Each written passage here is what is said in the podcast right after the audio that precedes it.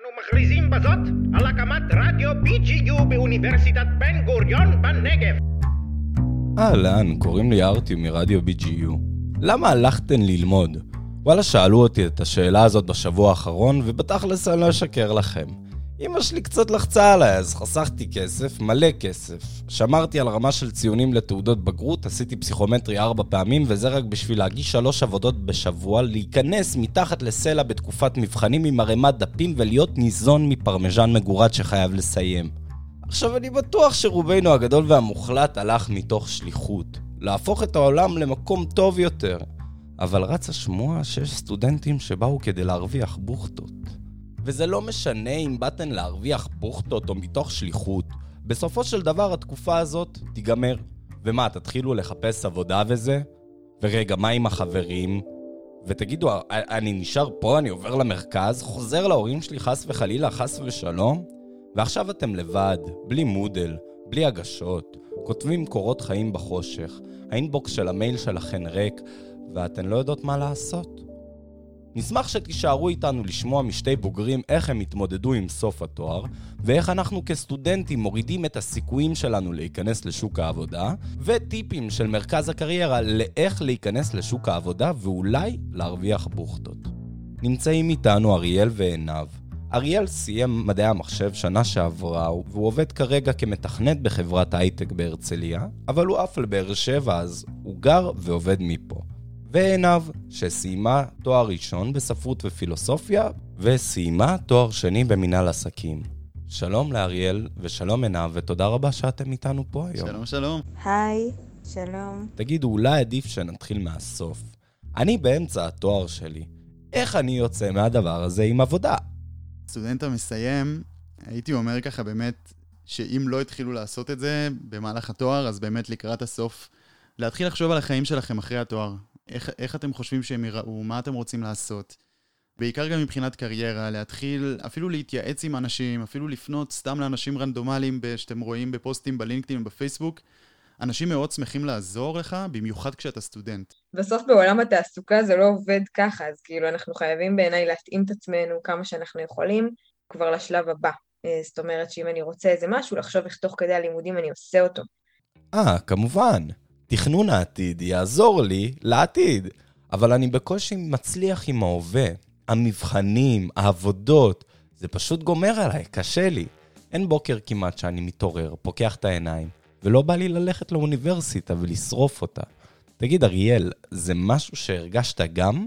חושב שנקודה ספציפית, יש לנו קורס במדעי המחשב שנקרא אוטומטים. אני חושב שהיום קוראים לו מודלים חישוביים. אני חושב שגם כל מי שלמד מדעי המחשב ושומע עכשיו את הפודקאסט אה, מזיל דמעה. אז כן, זה קורס מאוד מאוד קשה, ואני זוכר שאחרי מועד א', קיבלנו את הציונים, והממוצע של המחזור היה נכשל, וכולם היו בהלם. אני גם כן למדתי למבחן הזה, וואו, איזה שלושה שבועות אני חושב ממש למדתי לזה.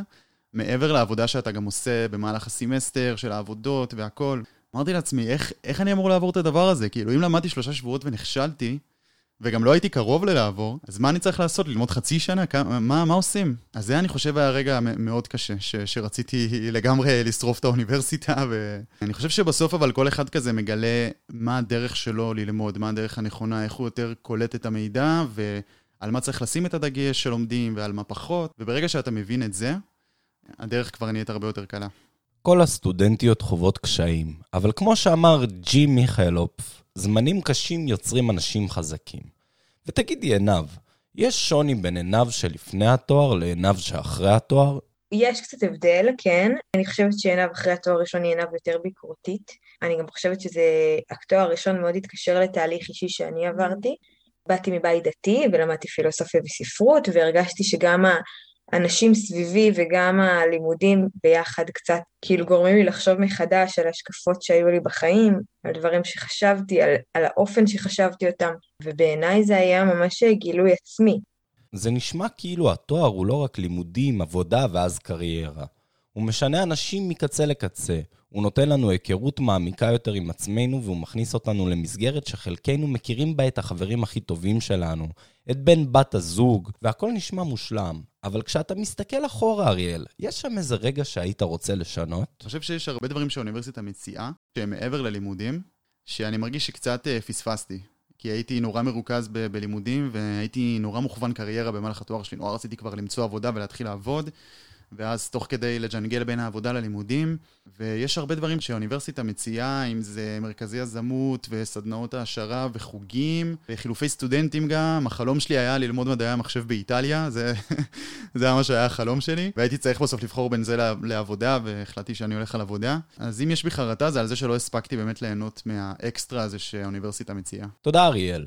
באמת חשוב ליהנות מהאקסטרה שהאוניברסיטה מציעה.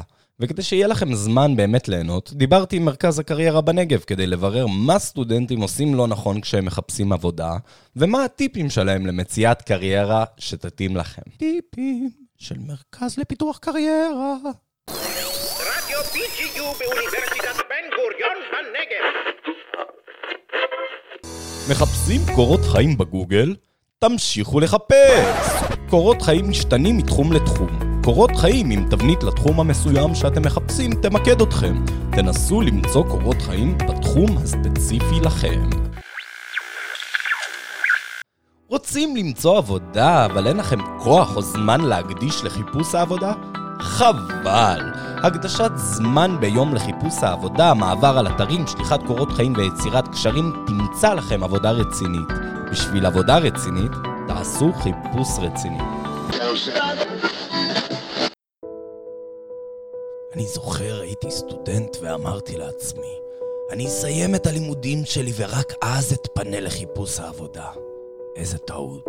אם הייתי יודע, הייתי עושה הכל אחרת. תזכרו שיש לכם יתרון מוקדם. נסו לחפש עבודה מתאימה לידע ולהשכלה שלכם, שתוכל להשתלב בלימודים והיא כבר תדאג לקדם אתכם אחרי סיום התואר. אל תשכחו להישאר ממוקדים. תזכרו שציונים זה לא הכל בחיים. הרבה מעסיקים מחפשים אנשים חברתיים בעלי מוטיבציה ותחומי עניין מגוונים, אפילו על חשבון ציונים נמוכים. חפשו עמותות או מסגרות שיוכלו להעשיר את הידע שלכם, ועל הדרך תוכלו לעשות גם מעשה טוב. התנדבות תקדם את הפרופיל העסקי שלכם. הצעד הראשון בדרך כלל הוא להתחיל לחשוב מהי סביבת העבודה שתתאים לכם. מי היה מאמין שהצעד הראשון לקריירה הוא להתחיל לחשוב על הקריירה? תארו לעצמכם איזה אנשים יהיו שם, מה תצטרכו לעשות כדי להגיע לשם. גם אם יש לכם עוד מלא זמן עד סוף התואר, תמיד כדאי לחשוב על העתיד. תודה רבה לכם על ההאזנה. אני הייתי ארטיו מרדיו BGU, ואי אפשר לסיים בלי להודות לכל אלה שבלעדיהם הפודקאסט לא היה קורה. תודה לצוות הפודקאסט, שיר, דור ועומרי.